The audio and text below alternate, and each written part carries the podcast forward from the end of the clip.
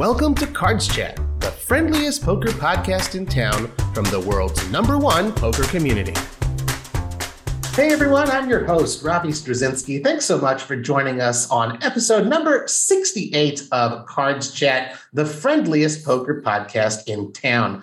Today's guest has already done it all in the poker world, and he's still just 33 years old. He was first a legendary figure from the online poker days of Rail Heaven, winning millions of dollars in the biggest games ever seen. He then transitioned to the live world, where he's earned over $4.3 million in tournament earnings, plus five WSOP bracelets, the most recent of which came just a few weeks ago. He's a longtime poker coach and also a family man and a proud girl dad. Brian Hastings, welcome to the Cards Chat podcast. Thanks, Robbie. Thanks for having me. Cool. It's good to see you, uh, and it's really cool. It's fun. Uh, you know, I was like, I remember you from the rail day, you know, the rail heaven days, and oh my God, Brian Hastings. It's cool to to get to you know be able to speak to you in this format, do a full on interview. Uh, we've met each other in person also just a few weeks ago. We'll touch upon that. Um, but it's really nice uh, to get to know you. And that's also sort of my thing is like, I, I feel like I've known you for years and years. 33 years old, man. Like, I feel like you've been around forever. You know, it's just, um, it's just kind of incredible. Um, people kind of know about you from those early days, uh, the high stakes online games um, the highest ones really that have ever been around from like mid to late 2000s. So, I mean, you didn't start out playing in those super nosebleed games. You must have started out somewhere lower than that on the totem pole. Can you tell us, you know, where, where you began your poker career? Yeah, so yeah, it's funny you mentioned like railing those games because I mean, before I played in those games, I was also the guy logging on to watch them. Okay. Um, but yeah, so I started out basically, you know, Moneymaker, Poker Boom in 2003, poker on TV started becoming a thing. I was in high school at the time, uh, right? Maybe like a freshman or sophomore in 2003, depending on what time it. Um, anyway, um, started playing just little, you know, home games with my friends, just like five dollar tournaments and such at, some, at whoever's house, that kind of thing. Then I had a math teacher, my junior and senior year of high school, um, who told us he played online poker and one day he told me and some other friends that he had made more money playing online than teaching the previous year. And I was like, whoa, wait, you can do that? That's crazy. So you had such a great bond with your math teacher at that age. Yeah, we still talk actually. I, I, I just texted him a, a, few weeks ago and uh, yeah, he came up in some other interview. um, but uh, yeah, so basically that's what motivated me to want to play online. Of course, I was in high school, but right. luckily my my friend uh, was able to deposit some money online with his mom's credit card, and he's transferred me money, and that's how I got started. The wild, um, wild, wild west days, that's for sure. Oh, what is it? I mean, you saw it on TV. You know, you know, we all, a lot of us, so many of us, have came into poker at that time. You know, you weren't able, you know, at under 21, you weren't able to go to Vegas yet and, and you know, chase that glory with the bricks in your hand like Moneymaker did. So, what is it that you were kind of hoping for when you saw that type of success? What enchanted you about the game? Um, well, I mean, I guess at first, yeah, I mean, I definitely watched all the like stuff on TV and thought that was really cool. But yeah, it was like sort of like in the distance, I guess. But then when I started getting online, um, so the first that first deposit was on a ultimate bet, and then I would like notice like the high stakes games going on there. Like you know, like my teacher I was talking about was playing like five ten no limit or so no limit. Wow. Uh, That's pretty then, high already. Yeah. But then I saw like the really big games. I was like, whoa, who's playing 50, 100? That's crazy. And like, right. so then I would start like watching some of those games while I was like playing my, you know, I was, I started out playing $10 buy-in games. So like five yeah. cent, 10 cent, uh, no limit. And then, and you know, some like $5 sit and goes and that kind of thing. So, mm-hmm but on the side, I would watch the big games, and that was kind of like a goal to like you know just kind of at least I don't know if I ever thought I could get there, but just kind of keep improving and seeing how good I could get. So you ascended like pretty darn rapidly. I guess would say within the space of three years. Was it less than that to, to the high stakes games?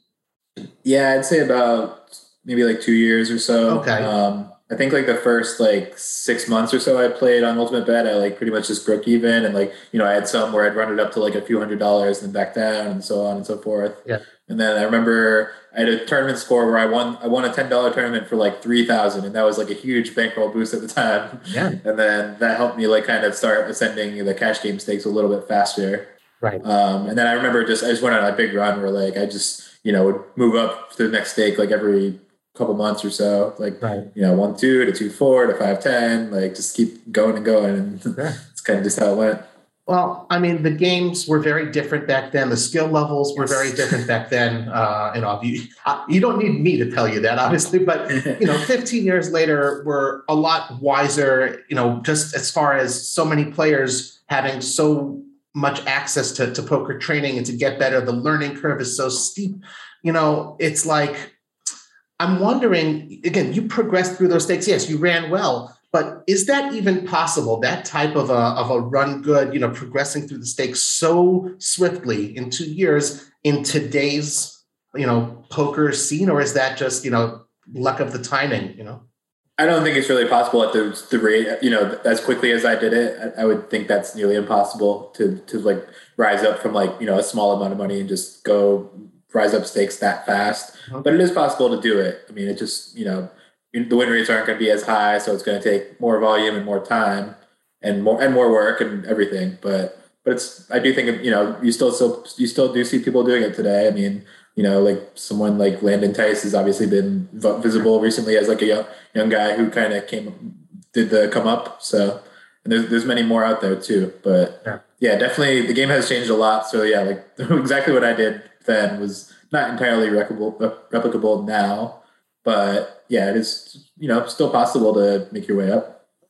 One one of the things you did then, it's just you know you can't help but mention it. Uh, you kicked Victor Blom's butt. You know, four point two million dollars uh, in a single session. This was you know, again, I, I, remember those days where, you know, Victor Blom, maybe he's not talked about so much now, but in those days it was Isildur. Who was this guy who was, you know, destroying Ivey and Antonius and, and, and Dwan of these pots? It's like, you know, the mystery man. Then all of a sudden he gets chopped down and in just like an unimaginable way. I mean, even today, you know, 15 years later, $4.2 million is a lot of money. Um, maybe it happens in you know like the private games that we don't get to know about with like the you know the super duper billionaires of the world, but that is just massive. Um, you know, how do you look back upon that? You know, all these years later.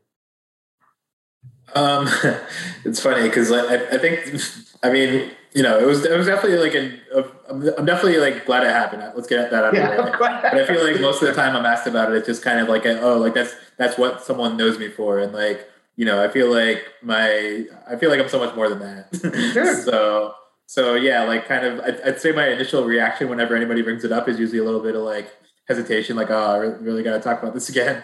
But, but, but no, I do realize just how, you know, just one of a kind of a thing it was, and a lot, just a lot of stars had to align for it to happen that way.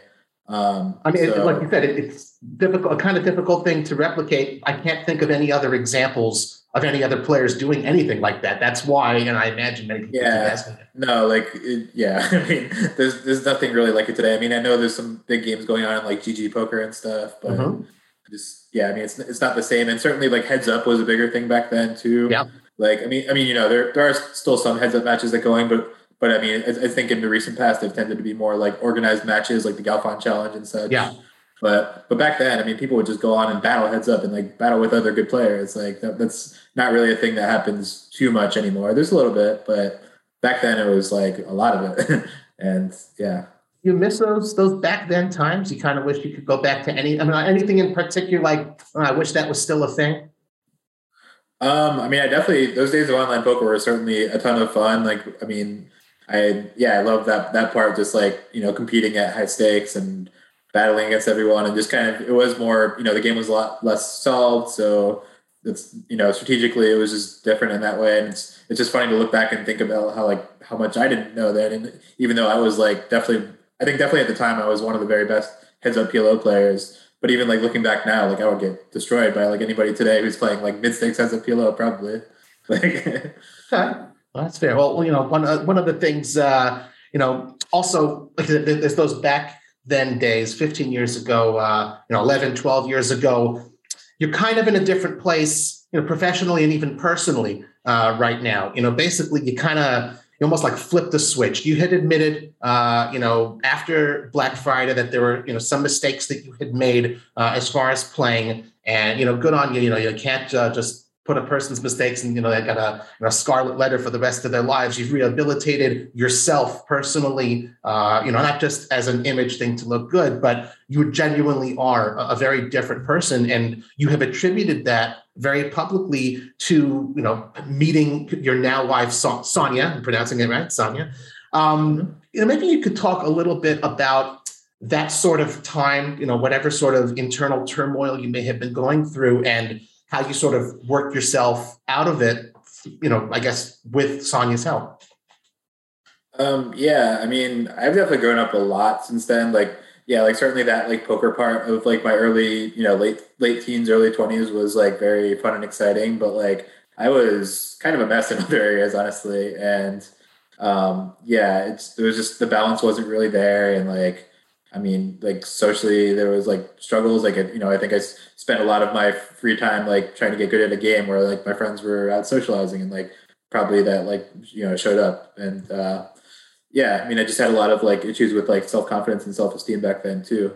So um, yeah, I just you know I feel great about where I've gotten to now, and certainly Sonia's been instrumental in helping me to like grow up because yeah i do think i was kind of like a big kid for a lot of my like my early 20s and maybe that's not that uncommon, but yeah, I mean, I just feel like a completely different person now, pretty much. And she's been very helpful and just like you know all other kinds of stuff I've done for like personal growth and just like working on maintaining life balance and certainly, I mean, having a, a kid is a quick way to grow up in a hurry. Yeah. So yeah, that's right. yeah. Um, well, part of the reason I ask, you know, we don't like to, you know, reflect, oh, I, I did those bad things then, but it's more of like with life experience comes wisdom and that's the type of thing that we're able to impart to people now perhaps who you know they see you in on tv and they get enchanted. And i want to go ahead and get into it. And i'm just you know 21 years old and starting to get into so from your experience from the transformation you experienced are there any sort of tips uh, or, or things that you could impart you know with this life experience to players who are just getting into it you know maybe some do's and don'ts that would perhaps uh, give them a leg up and, and help them along the way. Um, it's really tough because in a way like i think the fact that i like you know went so hard with poker is what helped me to become the, the like as good of a player as i was back then. But but also like i think it inhibited me in other areas of life. So it's really hard to find that sweet spot of like you know just being putting enough effort into the poker part while still growing as a person in other ways at the same time. And I think, you know, for me, I had to like play catch up, but, but also if I, you know, if, if I didn't put that time in in poker back then, I don't know if I ever would have like gotten good enough at it to like think of it as a career path or what. So it's challenging, but certainly now, I mean, yeah, I think what's working for me now is just having different areas of my life that I can like hang my hat on Whereas like for a while, I think poker was kind of the one thing that I could look at and be like, yeah, I'm good at that. Like that's a, source of pride for me. But like, you know, now just having other hats, like, you know, being a husband and a father and having like, you know, hobbies that I care about or like volunteering is something that I've done some of that I think is really meaningful and like, you know, something I could take pride in. So yeah, I think it's just important to, you know, and especially helpful during downswings because if you're, you know, if you're putting all your mental energy into poker and then it's not going well, that's like I think in my experience, that's an easy way for, you know, to really mess with your head and cause you to get in a mental funk. But if you have other areas of your life that you can, you know, be like, okay, poker's not going well, but you know, this this is great, this is great, like a lot more healthy for mental health. That's good. And then, and of course, you know, mental health is so important. I didn't know about uh, volunteering. You know, care to share a little bit more? You know, types of things that that you do and, and devote your time to. Um, so that that hasn't really been recently. I mean, more more recently, I'd say the family time has kind of like taken up that. But I mean, when when when we were in Fort Lauderdale, especially before uh, having a kid, we did like pretty regularly do a there was like a Friday night like food serve for the homeless that we would go volunteer at. So that was that was the main thing, but also occasionally just like some other community events like beach cleanups and that, that kind of thing. And yeah, I mean, I think volunteering is really cool. It's a way to make a difference. It's a way to meet people too. It's like I know I talk to a lot of people who are like, oh, how do I make friends or how do I find someone someone who could be a partner? I think volunteering is great for those things too, as well as just like actually doing good stuff and like really making a difference. I, I love it. Very cool. Good, good recommendations there. And uh, I think you know, I think that certainly answers the question of type of tips, how to find that sort of balance even when choosing, you know, to really dig into it and, and, and try to succeed at poker, there's a lot of other things, uh, and like you said, to hang your hat on uh, and to anchor you down. Um, okay. Um, how do I phrase this question? Okay. So you said, you know, of course, the Victor Blom thing, you're known for that. Obviously, you're known for so much more now. You have accomplished so much more in the tournament realm, all the bracelets and stuff. You had kind of a, a ridiculous run at the WSOP in 2015, almost won player of the year. You had two bracelets. Um, and, you know, those who followed your career, they could see the difference in you. You know, there was just a, a personal happiness, kind of like, I don't know, like uh, something's lifting you up a little bit more. And again, that's I think around the time that you had met Sonia. Um, to what? And we talk about you know saying like being a good in a good frame of mind. You can go ahead and know all the math and you know know all the tells and have practiced so much, but um, mental game is a very good thing. And I think clearly there's a connection between happiness and you know performance. You know even if the results don't necessarily go well you can only you know look back did i perform as well as i could? Um, could you tell us perhaps you know how you sort of experienced that? Because again you were phenomenally successful before that time and yet there was something else that that you know kind of carried and, and catapulted you um, and i think it was that i think it was that happiness you know. Can you tell us about that um, yeah so yeah so i did start uh, dating Sonia in late 2014. So 2015 was, you know, World Series was say six months after we started. Um, and I was very happy then, but I mean, I will also, I do also want to just share that I am bipolar. And I would say that year I was also toward the higher end of that spectrum too. So while I was happy, I think there was some unhealthy things going on there too. And I'm happy that you know in the last few years I've, I feel like I've gotten to a nice balanced place there. Mm-hmm. But um, yeah, 2015. I mean, it, it, was actually good for performance. I mean, I think you know I would call it hypomania, the state I was in. Wow. Um, and I, yeah, I mean, I think even if you look at legislation, uh, what's it called? if you if you read about hypomania, like you know, it will say that like it can be good for performance even. So, like, I mean, that state does tend to give focus to whatever you're doing. But yeah, it's also not really sustainable, and there's some, like some other downsides too. Um, but yeah, so generally, um, I do think you know mental health is very important in poker, and just like the whole mental game. Um, I know there are some great mental coaches in the poker world. I haven't done any one-on-one training with any of them, but I know I read a Mental Game of Poker by Jared Tendler and thought it was really good. Sure. And um, yeah, I mean, I've heard of a number of other great works, but yeah, just in general, I think mental game is probably underrated by some people, and I think something that everybody should be paying attention to, um, as in, in addition to just working on you know the actual gameplay of poker and strategy and doing work in the lab and all that. Sure. Okay. Well, you did mention Jared Tendler, so I, kind of feel obligated. Uh, you know, that was episode 35 here on the Cards Chat podcast. If anyone wants to go ahead and listen to that one, that was a really fun listen as well. And, you know, of course, this is episode 68. Uh, lots of good listening for you guys after you finish this episode. of, uh, you know, if uh, you're looking for something else to fill the time while driving or, you know, training or walking or whatever it is. Um, and one other thing I want to ask you, you know, you're coming to us from Florida, you've lived there for a while. It's a big hotbed of poker activity these days. Um, do you have a, a, favorite place to play in the state? And okay, so I'll ask that part one first. Is there a favorite, you know, Florida poker venue for you?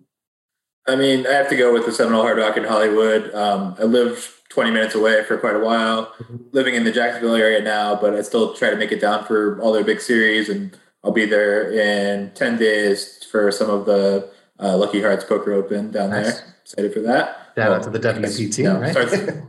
January 20th is when I'm heading down. So. Uh-huh. Okay. Cool. Very cool. Eyeing that WPT title. Uh, well, besides poker, you, know, you mentioned that that balance. You know, you've got, like I said, married plus one. Um, do you have time to do any sort of other extra sort of extracurricular activities, some some you time, uh, any other hobbies that you engage in?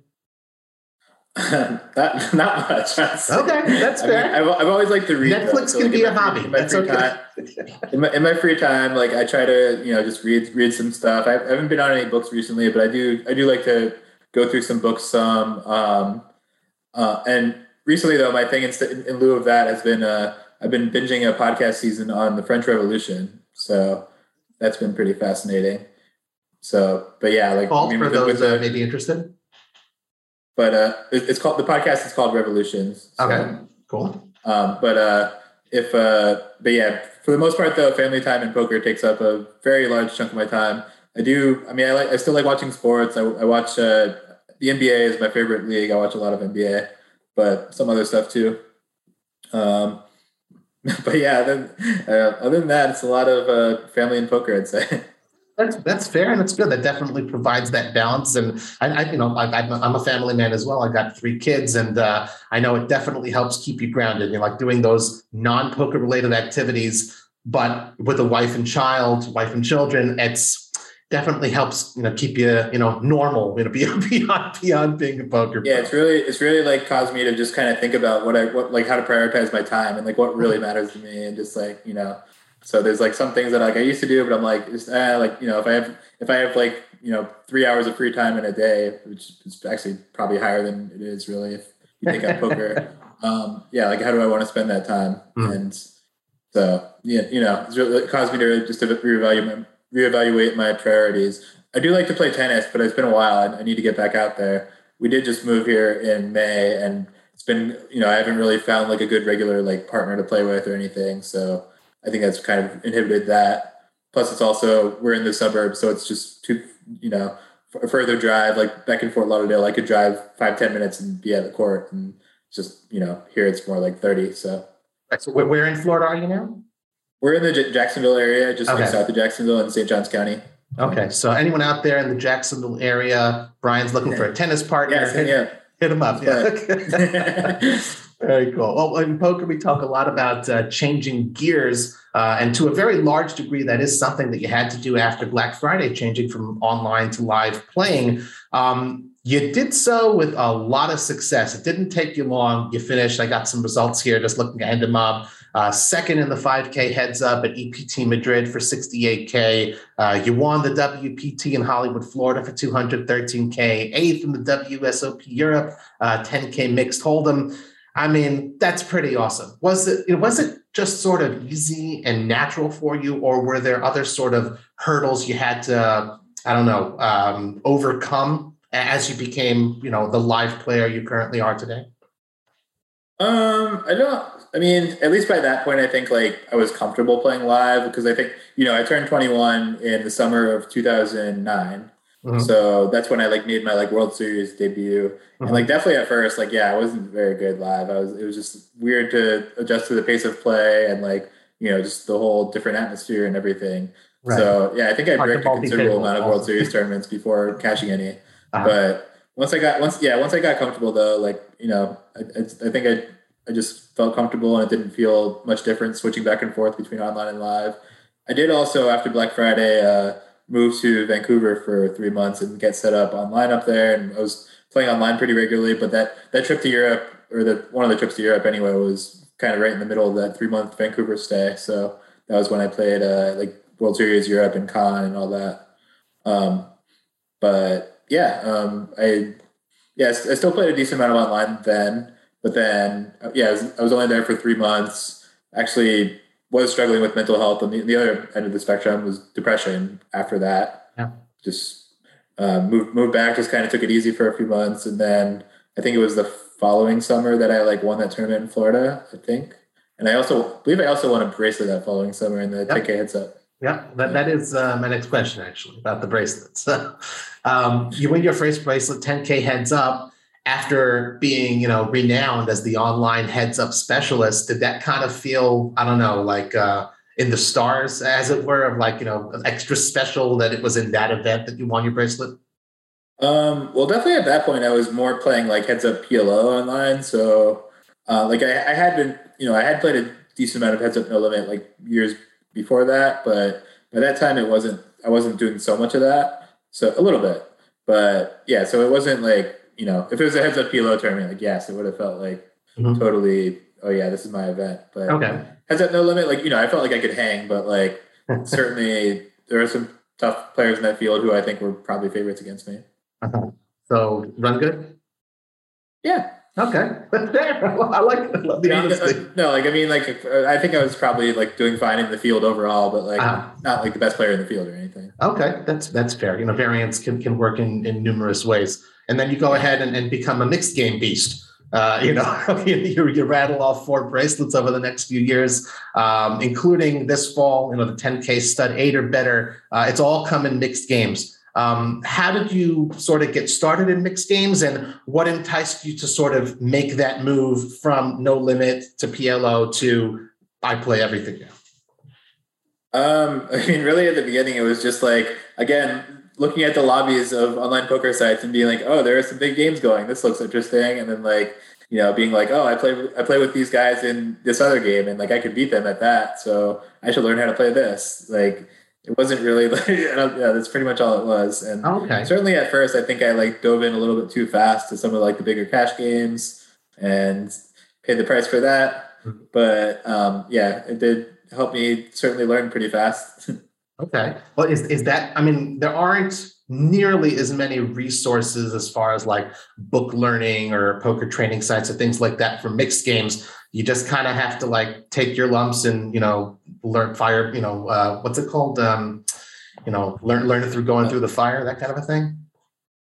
Oh yeah just kind of um, yeah i know i know you're talking trial by fire. like put your feet right in the fire or, yeah exactly. Yeah, yeah.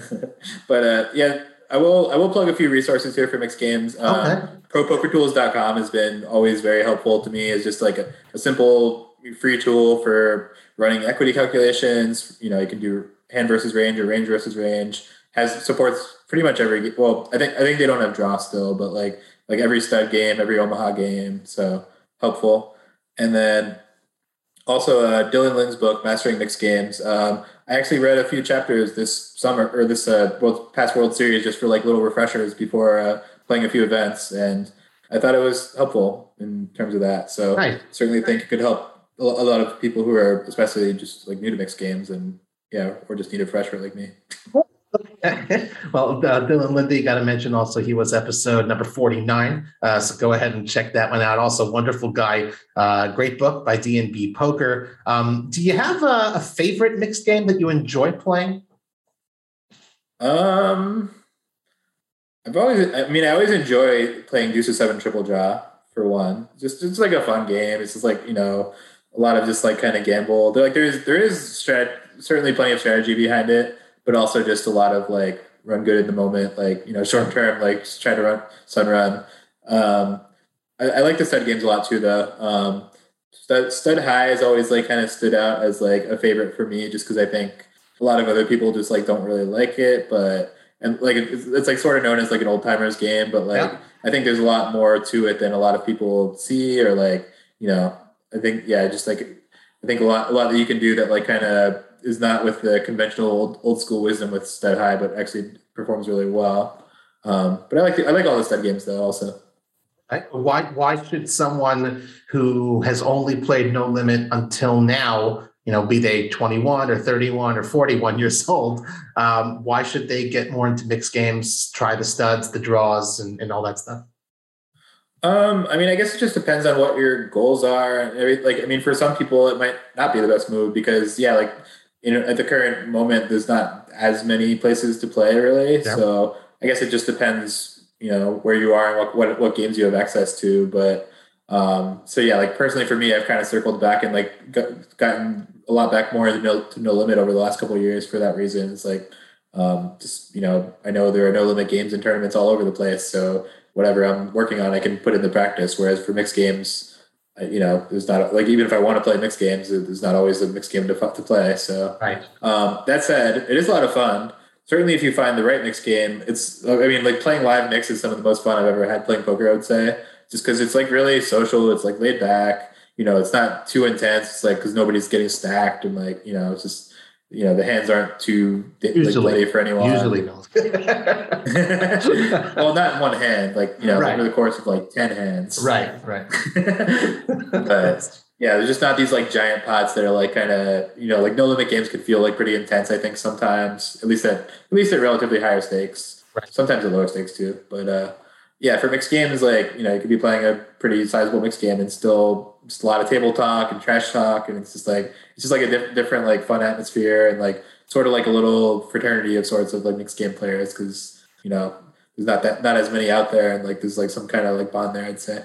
Nice. And I would I would even go so far as to say, and I will toot my own horn on this. Uh, we had the mixed game festival, low stakes, you know, four eight dealers choice. That's yeah. why I said why I meant that to meet you. You were kind enough to come. I mean, listen, you know, Brian Hastings was busy winning bracelets, came and stopped by the Westgate uh, a few weeks ago to just you know splash around, have a little bit of fun uh, during the World Series. Um, how important is it to you that players have additional options besides just you know playing bracelet events i mean everyone's in in vegas you know during the world series of poker you know I, what I tried to do there is also, you know, just give you know give it to low stakes players and you know have something for them as well. We had a platinum pass, that sort of thing. But you know, to, to, in your opinion, do you think it's important that there be you know a whole variety of options for all different types of poker players you know during the World Series or during the entire year, or should it be you know much more focused like it currently is? Um, I, I mean, I'm all for more options for, for everyone. I, I, thought the festival was really cool. I had a lot of fun coming by for a few hours and, and playing. Mm-hmm. It was very enjoyable. Thanks. I forget what was that one game called. That one, the one game we, we played in the next was, was so fun. I, I don't remember the name. They had uh, uh, three, two, one, Omajack, seven, seven, seven. Omajack. Omajack. Omajack. okay. Yeah, very fun game. It's a half um, Omaha high, half blackjack for anyone who's interested. yeah, it was like actually a really interesting like strategy game. I thought, and, uh-huh. like, and also fun and gambling. Yeah, um, that was a really good game. But uh, yeah, no, I like the idea of having stuff available for everyone. I mean, for one thing, not everyone has the time to play tournaments. Like it just mm. is what it is. Like the people are busy. Like tournaments take you know most of the day, and for a few days usually. Right. I mean, a lot of the bracelet events are three and four day tournaments. So yeah, I mean, just not everybody can do that. Um, but yeah, I mean, I, I think having a healthy cash game economy in general, just having a variety of options is just good for poker all around. And you know, I mean, I know just personally, like I used to, I really one thing I really do miss about the old days of online poker is like on a given day, I could be like, oh, I want to play no limit today, and I could just do that, or like I want to play, you know, stud or just eight game or tournaments, whatever. Like just you know, just no shortage of options, and like I mean, that was just really cool. I've always liked just being able to like kind of change it up and you know, kind of help me like stay mentally sharp and fresh. So. Um, well, more yeah, variety and, is better. And, and different people just have different preferences and you know different games they like. So yeah, hopefully, uh, you know, the vendors, the operators will uh, will heed that uh, advice, and it's good to have uh, something for everybody. I, I concur uh, with your opinion. Um, you know, I said you came uh, over from the Rio. we all know it will not be at the Rio anymore. WSOP is moving to Bally's to Paris next year. let's let's have Mr. Brian Hastings say goodbye to the Rio. What sort of f- favorite memories do you perhaps have from your time there, from your successes there over the years? I mean, obviously for me, the bracelet wins really stand out, but but also there was one series. Um, I'm trying to. I don't even think I was. Wait, maybe. sorry, maybe I was 21 then. I, I, don't, I don't know, but I remember I had two friends who both got like top 30 of the main event, and I had like considerable pieces of in the main nice. event. so that was really fun. Like I, I think I, I think I was old enough. I think I played that year, but it was like a it was right around when I turned 21. I think and yeah, just like going to like sweat them in like the final hundred was like so much fun, and so that that that also uh, stands out. Um, but yeah, I mean, it was really weird like saying goodbye to the Rio. I like I, the last day I was there, I like took some pictures. It was like, um, yeah, it was like you know kind of a weird like emotional thing because like yeah, I, I, mean, I, I, even went went there to just like watch friends play before I was twenty one even. So um, yeah, it's been a while.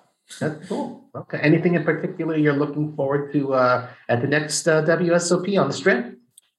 Um, I mean, I'm cautiously optimistic. I guess. I just I hope you know I hope the execution works out. I don't know that much about the facilities. Of I mean, I think I read like one article about just like a little tour, but like you know, I, I do think the parking at the Rio was a huge asset, and I'm yeah. curious to see how that plays out. Um, I mean, I know personally, like most most uh, World Series, I have stayed in like an off strip rental and rented a car and driven. So I might not this year just because of this. Like I right. might, might, just change it up and be like, oh, it's actually get easier to stay on the strip and walk or something. Right. Like, oh, I guess uh, we'll yeah, see the parking could be a challenge, but we'll see.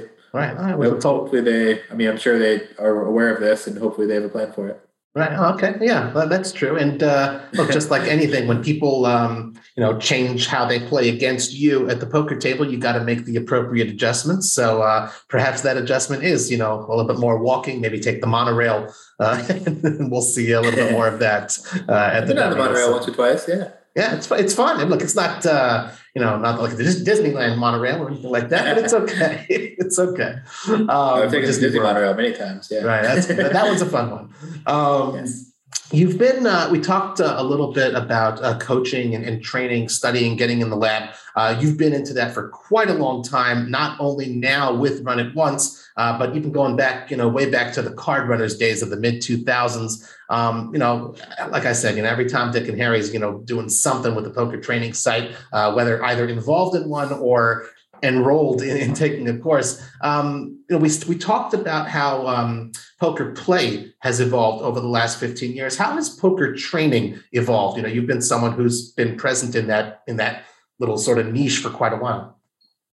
Um, I mean, I'd say so. Yeah, I started making videos for Run It Once in I believe September, and I mean, I'd say my main the main thing I've realized is just like you know just the quality of the training has just gone steadily up over the years. So like I think I feel like now now I just have to spend quite a bit more time like preparing and actually having like a focused plan. Whereas with card runners, I think a lot of the time I would just kind of pop on and be like, okay, yeah, I'm going to play a live session and just you know just roll the tape and just comment that's it. But with like and you know occasionally I will still do like a live play video, but like I think those are fewer and further between now. And like, I mean, like the most recent video I made was like a deep dive into like one pre-flop spot using Pio Solver and like um, with wow. three different stack sizes and like running. I think I use like six different sims in the thing. So yeah, it's it's come a long way in terms of like yeah. I mean, there's just like so much quality content out there that I, I feel like I really need to like step it up and just you know make sure I'm heavily prepared and bringing my best. You know, bringing my A game and yeah. So how many people say that as far as bringing their A game when it comes to play and approaching the tables and you know you clearly attribute some importance to bringing your A game as a coach. What do you enjoy about you know creating poker training materials and, and you know helping other players get better? Um, well, I guess I just know for one thing, it's benefited me a lot. I mean, I've always both on Card Runners and Run It Once. Before I started making videos for the sites, I was a member. I was I was a member of both sites from basically day one, and I've watched a lot of poker training videos over the course of my life, and I've benefited a lot from them. And yeah, I mean, I, I think it's cool to do some myself. And I mean, it's a fun challenge for me that kind of gets me a little bit out of my comfort zone too, because, you know, for me, like logging on and playing is like, you know, I mean, it, it's not, I'm not saying it's easy, but it's, it's still, still just like kind of what I'm used to. It's enjoyable. It's just like, you know, making videos enjoyable in a different way, but like certainly requires a different kind of like focus and preparation that like, you know, and also I feel like it helps me learn too. Cause like, a lot of a lot of these videos I'll be making, I'll be kind of learning a learning while I'm teaching, sort of, which is sort of nice to be able to do both at once. Had uh, folks come up to you or you know send you messages of like, "Hey, that thing you taught me really helped," or you know, in a particular spot because I watched your video, uh, you know, I was able to make you know the right decision. Has that ever happened? Oh yeah, those those are really rewarding. Um, certainly, um, you know, I mean, obviously, since I made card runners videos for a, a, lot longer and a lot longer ago, I've certainly got plenty of those over the years where someone would come and say like, "Hey, I, I learned how to play PLO from your videos. Like, thanks so much." Like that kind of thing. And yeah, it is pretty gratifying good to hear. That's a, and all. And I, I, imagine that's also something that helps, uh, you know, keep light the fire, keep you going. beyond that personal thing that you're supposed to benefit from. Um, I like it. Very cool. Um, okay, I, I, mentioned it, you know, not once, not twice, and I still like I can't help. And I, I remember when you told me, you know, you're just 33 years old. When you told me in person, I was just like, how. It's just like it's it's incredible and I, I, know i'm perhaps making a little bit too much for it uh, of it. I'm 40 i've been in poker also for quite a long time. You know you've just achieved so damn much uh, and, and you're just 33 you know so many people you know this dream you know when you're young oh no no be rich and successful someday retire on a beach. Yet you come with hunger with you know with the fire. You know you still want to win what is it that that kind of keeps that going for you why don't you just say no hey I, have done pretty well for myself why what keeps you motivated as a player to you know just keep on playing and succeeding um, it's a really good question. Um, so for me, it really has always just kind of been about the journey, like the, hmm. you know, like the, it's not about the destination, it's the journey type thing. Like, uh, it's always been like that for me. Like, I, and, and when I first got into poker, like, while I was, I was definitely, you know, enticed by the fact that you could make a lot of money doing it. I wasn't really, it's not like I was really doing it like for the money. It was, I was never like of that, like, oh, I want to retire by 30 or anything like that. Right. It was, okay. It was, it was always like, I think at first, especially at first, because I was literally under 18 and I was like not cashing out, but it just felt like a video game. I was just like trying to, trying to make a new high scores. You know, it was just numbers on a screen. I was like, yeah yeah, I was like, I, I didn't cash out until I was 18 because I was like afraid I was going to get confiscated or something. but uh, yeah, but yeah, certainly that's like kind of just how I approached it. And then I was just, you know, I was just doing so well by that point that like, yeah, I mean, at the, you know, at the time I was just starting to go to college. Like the people, the, my friends around me didn't have any money at all. So like, it was, yeah, I mean, it just felt like, I mean, for, for a while I was like prior to cashing out, I was like card runners was paying me a thousand dollars a month to make videos. And I would get those thousand dollar checks from card runners. And that was like made me feel like wealthy because like that was so much more than like any of my friends had. so And that was real um, tangible money that you had in your hand. Yeah, right. That was right. that was actually like being like, money I could spend and stuff. But uh, mm-hmm. yeah, I mean still now like I don't know. I've I've just always been like really motivated by the game. Like I, I like games in general too. Like um, I'm a big fan of chess, for example, and I've like you know, I've put a lot of effort into trying to get good at chess with mixed results, I would say, but like, you know, there's no like financial motivation there. It's just like kind of a fun challenge for me. Like in a way, like poker is that too. Like obviously, you know, money is part of the picture in poker too. But I've also just been motivated with the challenge of trying to be the best player I can be, and just I, I really do enjoy like working on my game and studying and improving. So yeah, I think that I think it's really that just like keeps me going. Well, the last question I've got for you then, uh, before we go into the community questions. Well, Brian, you say it's not about the destination, but rather about the journey. Uh, I'm kind of wondering, you know, how do you hope that the journey looks uh, over the course of 2022? Well, um, so we have a few fun family trips planned. Uh, most notably, we're hoping to go to uh, France for Sonia's 35th birthday in May. So nice. nothing booked yet, but we'll see how that goes. Um, also, I have been focusing my poker study a lot on no limit tournaments and play it too online, but uh, I do want to try to hit some good uh, live no limit tournaments. So starting with this Lucky Hearts Poker Open at uh, Hard Rock in January. Um, definitely going to uh, play some Wynn tournaments in Vegas in March for that series. Okay. Um, maybe the one in Houston also that I just heard got announced uh, that same month. Um, Hard Rock has another good series always in April. I plan to be there. World Series, then you know I haven't gotten farther far enough to plan after that. We'll see. okay, well, very cool. I, I wish you a, a lot of success. Uh, and however the journey does end up looking, uh, that you just enjoy the ride, uh, and that uh, wherever the you know the destination is, that it's a it's a good one for you. Um, well, thank you. You answered uh, my questions, and, and now it's time. The segment of the show we turn to you guys, our Cards Chat community to see what types of questions you wanted to ask our guests. Uh, we have a dedicated thread in the cards chat forums for this. So as we announce who our future guests will be, please be sure to send in your questions. And our first questions come to us from Acid Burn FX, a regular contributor. Thank you so much for sending these in. Uh, Brian, uh, Acid Burn FX wants to know Do you like to tell people that you're a professional poker player? Um, I'd say on average, no. It, depends who it is, though. But like, uh, for more times than not, I would say no, just because then you know it just invites the whole a like just kind of questions, you know, like the noob questions, like oh, you know how to count cards and like all that stuff. Mm-hmm. It's just like you know whatever. It's not a big deal, but it's just like and not again.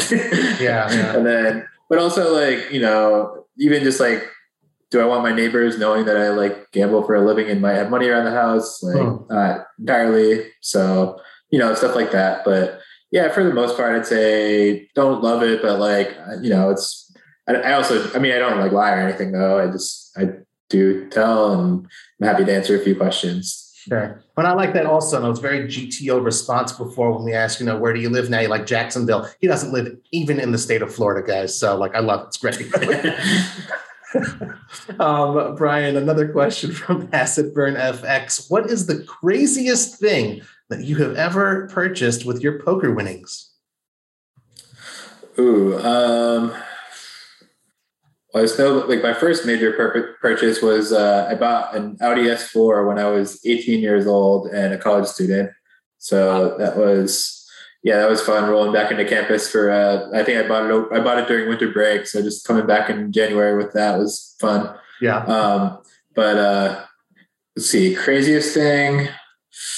I, I, can recall a few times at Bellagio going on like shopping sprees at, at Giorgio Armani there after like having a rough session, be like, you know what, like a little retail therapy. Um, oh wow, that's interesting. So I got a little out of hand buying some shoes and like suits and stuff, but I still have them though.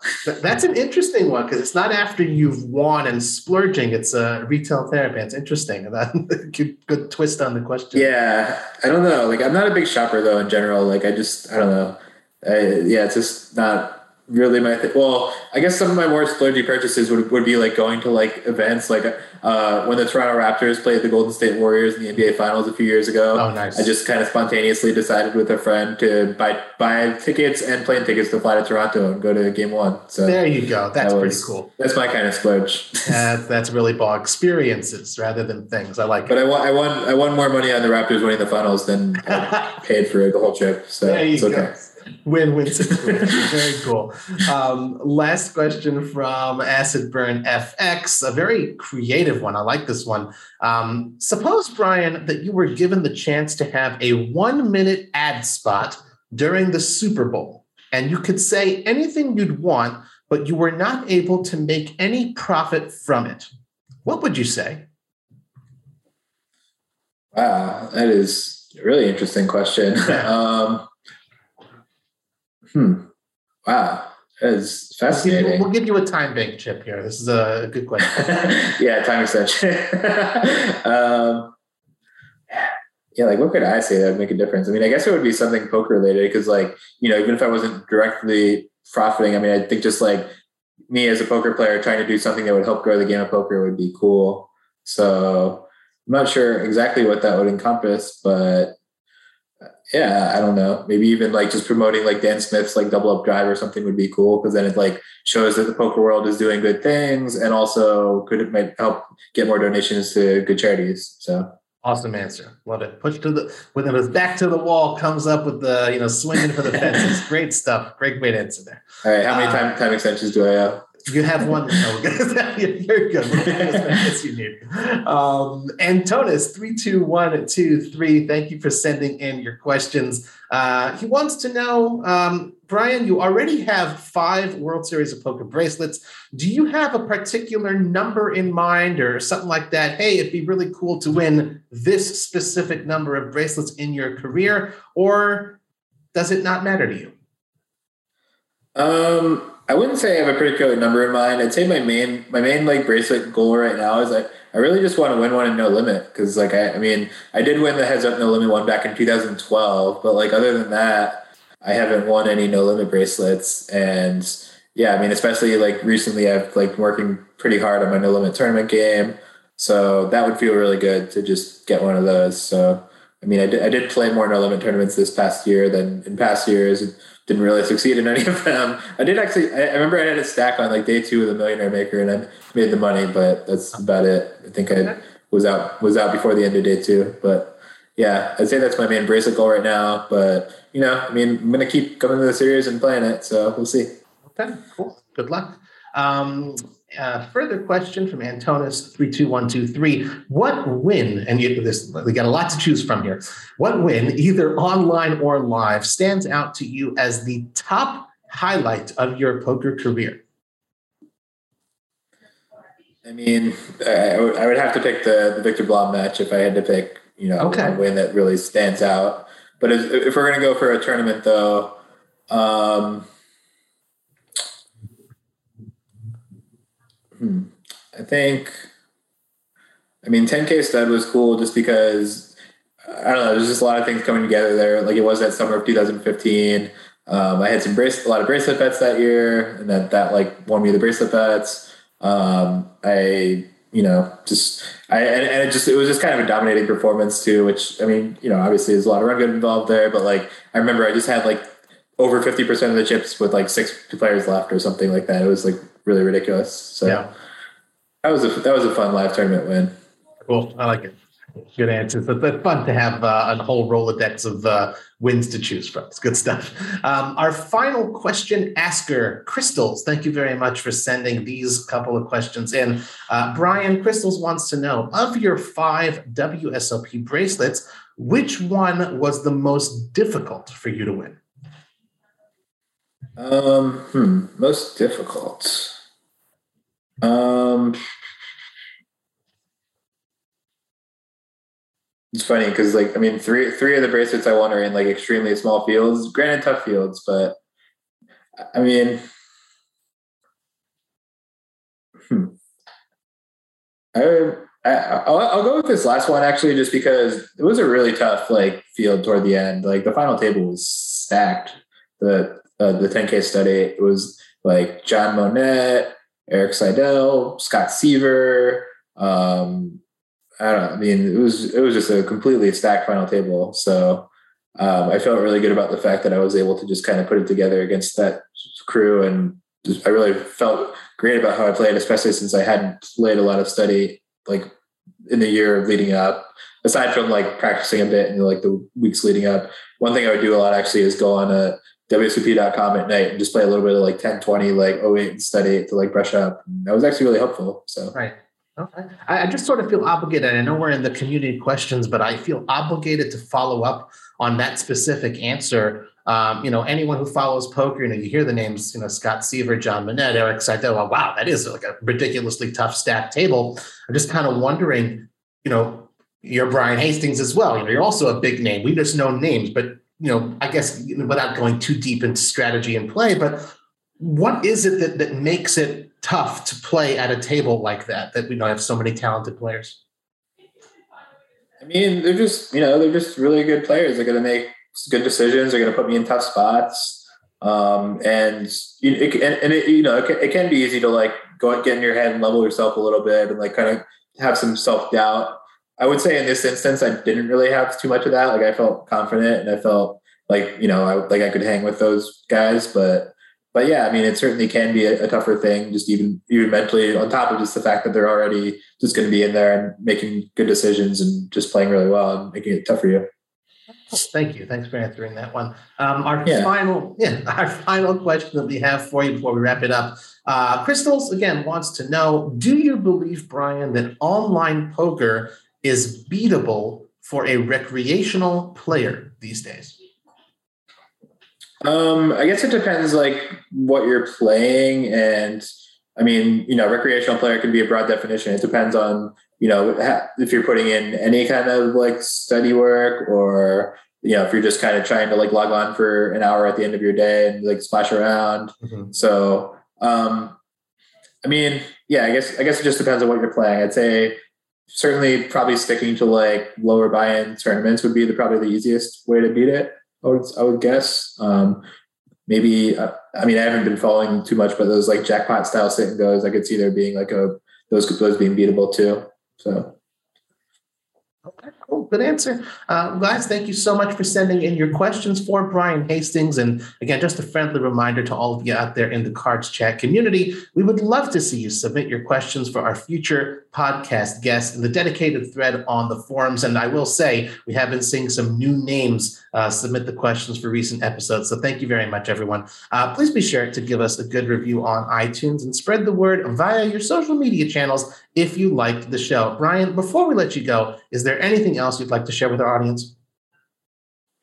Um, I mean, I guess I'll just plug that. Yeah, I am making videos at Run It Once training and um, a lot of other great coaches there. I've, per- I've personally been a member since the beginning and watch a lot of videos when I get the time to do that. So, yeah, Run it once. There you go. Run it once. Brian Hastings. Thank you so much again, Brian. Thank you all for tuning in to another episode of the Cards Chat podcast. I'm Robbie Strazynski. You can follow me on Twitter at Card Player Life. I wish you all a wonderful day. Cards Chat, the friendliest poker podcast in town from the world's number one poker community.